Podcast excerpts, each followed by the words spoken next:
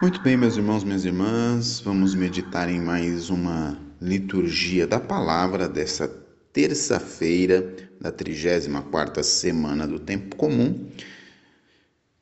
Última semana do ano litúrgico em que a liturgia deste dia nos propõe meditar sobre o fim, o nosso fim, o fim de todas as coisas essa leitura é muito comum para este tempo litúrgico, né? O tempo quando estamos chegando próximo ao fim do ano litúrgico, nós sempre meditamos leituras que têm um caráter mais escatológico, né? Para falar do fim dos tempos ou fim de todas as coisas.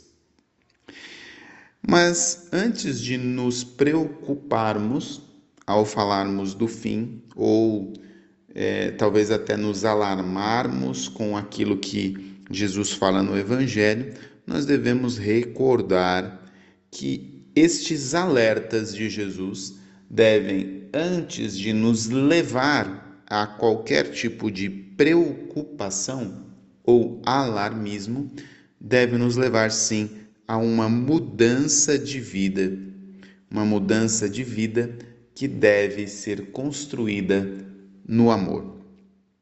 Mas vamos analisar a leitura de hoje para que possamos entender.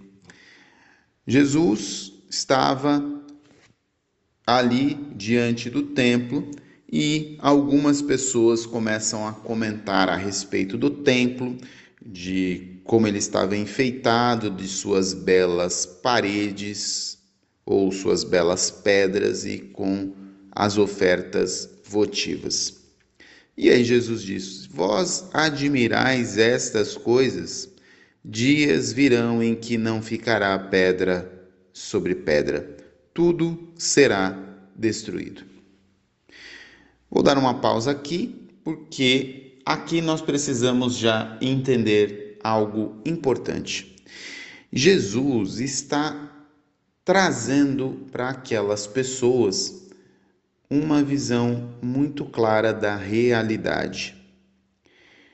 Porque muitas vezes nos encantamos com as coisas materiais, nós nos encantamos com as coisas exteriores, como as construções, como as obras, às vezes as nossas próprias obras, as obras das nossas mãos, com aquilo que conquistamos, os nossos bens, e isso não quer dizer que seja ruim aquilo que conquistamos materialmente. Todos sabemos que precisamos também. Mas Jesus está nos recordando de que essas coisas passam, de que essas coisas não são eternas.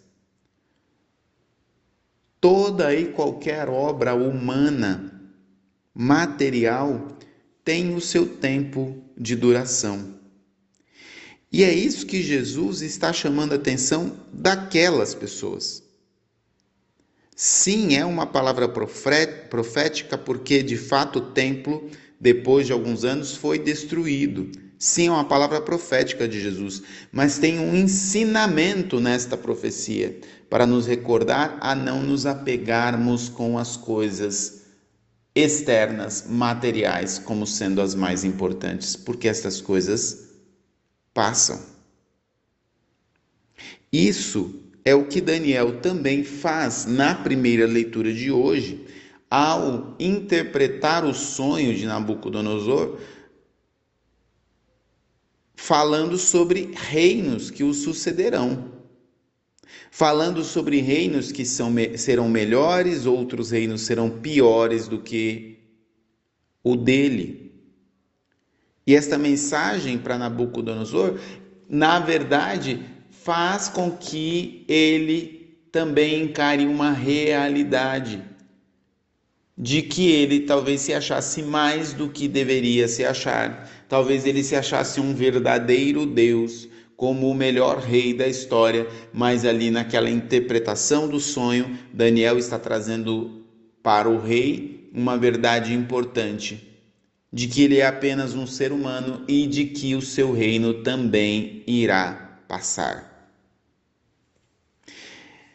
Esta lição que Daniel faz na primeira leitura e que Jesus também faz aqui no Evangelho, faz nos cair, nos faz cair nesta realidade de que as coisas irão passar. Obviamente de que ao falar aquilo, as pessoas se assustaram e perguntaram: "Mas mestre, quando acontecerá isso?" Isso quer dizer, quando vai acontecer essa destruição do templo? Porque as pessoas se alarmaram elas não se preocuparam com a essência da mensagem, mas se preocuparam simplesmente com o fato. E elas perguntam também qual vai ser o sinal de que estas coisas estão para acontecer. Jesus vai responder, primeiro, para que aquelas pessoas e para nós, seus discípulos, não nos deixarmos enganar porque muitos virão em nome de Cristo, se passando por ele ou falando em nome dele de maneira enganosa e querendo alarmar ou assustar as pessoas, dizendo o tempo está próximo. Isso quer dizer, a partir de um alarmismo, tentar tirar vantagem das pessoas. E Jesus fala: não sigais essa gente. Mas Jesus fala de sinais, de coisas que vão acontecer durante toda a história da humanidade. Jesus diz: quando ouvirdes falar de guerras e revoluções, não fiqueis apavorados. E Jesus já alerta sobre isso, porque infelizmente guerras e revoluções nós temos ao longo dos séculos do cristianismo. Entre a primeira vinda de Jesus e a segunda vinda de Jesus, nós temos, infelizmente, muitas guerras e revoluções na humanidade.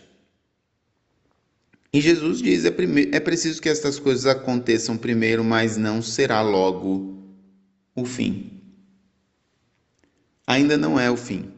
Essas coisas acontecerão, mas ainda não é o fim.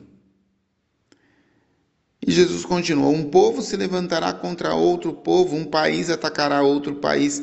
Veja, é uma tradução de uma guerra, de uma competição de um conflito entre nações, entre povos.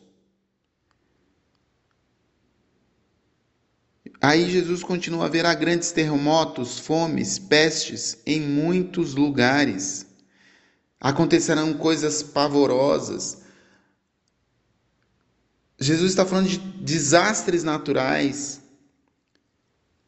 de fome, isso quer dizer de uma injustiça social. Jesus está falando de pestes, de pandemias. Vão acontecer inúmeras coisas. E estas coisas têm acontecido nestes dois mil anos de cristianismo. Tem acontecido.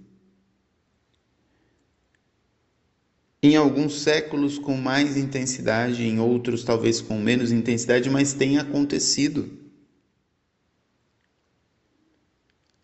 E por que Jesus está falando, não fiqueis apavorados? Porque diante dessas situações, se nos deixarmos tomar pelo pavor, iremos nos paralisar para aquilo que é mais importante. Se ficarmos apavorados, é sinal de que ainda estamos presos naquela visão de ficar admirando as coisas exteriores, as obras as que construímos e que são passageiras. O que Jesus deseja dos seus discípulos.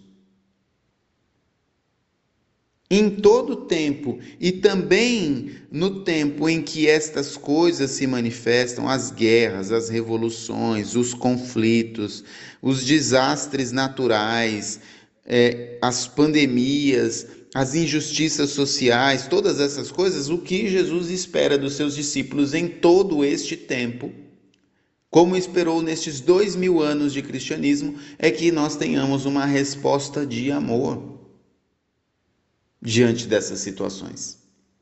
E se estivermos tomados de pavor, não conseguimos dar uma resposta de amor, pois estaremos paralisados. E o amor não paralisa, mas ele põe em movimento. O amor é movimento. O amor leva à ação, leva a uma ação que vai ao encontro do outro. A liturgia de hoje nos convida a esta resposta de amor diante dos desafios da vida. Que nós lancemos fora o medo e o pavor que paralisa e possamos abraçar com humildade, reconhecendo a nossa condição humana e as nossas limitações, e com simplicidade nós possamos responder com amor a todas essas situações. Com simplicidade, com humildade e com muito amor. Que nós olhemos as pessoas que sofrem em decorrência de todas essas situações e olhando para o fim último que todos nós teremos. Pois todas as coisas tendem a Cristo, todas as coisas se encontrarão com Ele, tendem para Ele. Olhando para este fim último que é o próprio Cristo, que nós possamos dar uma resposta concreta de amor no tempo presente. fazendo obras de caridade, se doando efetivamente, de maneira muito concreta, aonde Deus nos plantou, aonde Deus nos colocou, porque onde Deus nos plantou e onde Deus nos colocou, aí existem necessitados, seja pela fome, seja pelas pandemias, seja pelos desastres naturais, sejam pelos conflitos, que muitas vezes são nações contra nações, às vezes são conflitos entre famílias, às vezes são conflitos entre vizinhos, que nós possamos colocar toda a nossa força de amor para que essas coisas possam ser superadas e possam ser todas levadas a Cristo, pois o nosso fim último o fim de toda a humanidade é se encontrar com Cristo.